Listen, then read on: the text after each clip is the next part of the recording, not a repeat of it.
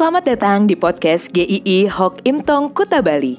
Penginjil Ray Reginaldi akan membagikan renungan harian singkat untuk membawa Anda mengenal dan menyembah Tuhan Yesus, bertumbuh dan menjadi murid Kristus, serta berdampak untuk banyak orang.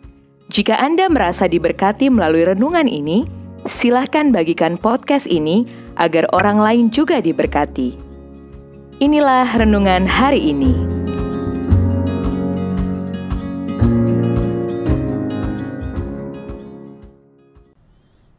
Esther Moments. Esther 4 ayat 14b Siapa tahu mungkin justru untuk saat yang seperti ini engkau beroleh kedudukan sebagai ratu. Jika diibaratkan sebagai sebuah film, kisah Esther dalam perikop ini adalah bagian yang sedang genting hidup bangsa Yahudi dihadapkan dengan rencana pembantaian massal. Esther pada saat itu ada dalam posisi sebagai ratu. Dia memiliki peluang untuk menggagalkan rencana itu, meskipun kecil peluangnya. Namun, taruhannya sangat mahal ketika dia mencoba hal itu. Esther bisa saja mati jika raja tidak berkenan kepadanya. Namun, di dalam situasi yang genting itu, Mordekai mengucapkan kalimat kepada Esther. Siapa tahu mungkin justru untuk saat yang seperti ini engkau beroleh kedudukan sebagai ratu. Mordekai mengingatkan Esther akan posisinya yang bukan suatu kebetulan. Justru mungkin karena dia ada di posisi ratu itu, Tuhan mau memakai dia. Dia ada di posisi itu untuk melakukan sesuatu, bukan orang lain, hanya dia karena Tuhan menempatkan dia di sana. Tidak ada satu orang Yahudi pun yang punya akses sedekat Esther kepada raja. Inilah panggilan spesialnya Allah untuk Esther. John Piper mengatakan di dalam bagian ini sebagai Esther moments. Setelah mendengar kalimat itu, Esther yang tadinya ragu-ragu menjadi mantap tetapi dia tetap bergantung kepada Tuhan. Esther meminta Mordekai dan orang-orang Yahudi lainnya untuk berpuasa. Dia tahu dia butuh keberanian lebih dari seorang manusia. Dia butuh kekuatan yang lebih besar, kekuatan dari Allah. Kita bisa melihat di sini, seorang yang menjalani panggilan Tuhan tidak bisa dilepaskan dari langkah imannya. Esther mengerti kedudukannya adalah panggilan dari Allah.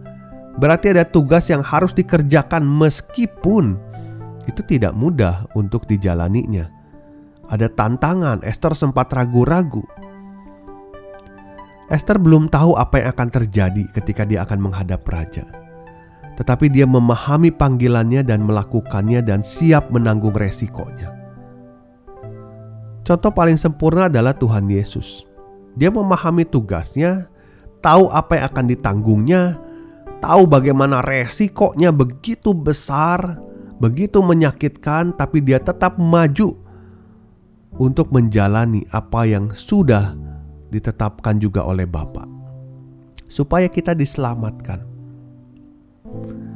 Tuhan Yesus menjalani momen penderitaan supaya kita tidak mengalaminya lagi, dan kita bisa memakai momen hidup kita untuk memuliakan Tuhan. Setiap orang yang sudah diselamatkan adalah orang-orang yang dipanggil Tuhan untuk boleh berkarya, untuk boleh memuliakan Tuhan, menjalani kehidupannya dengan penuh iman.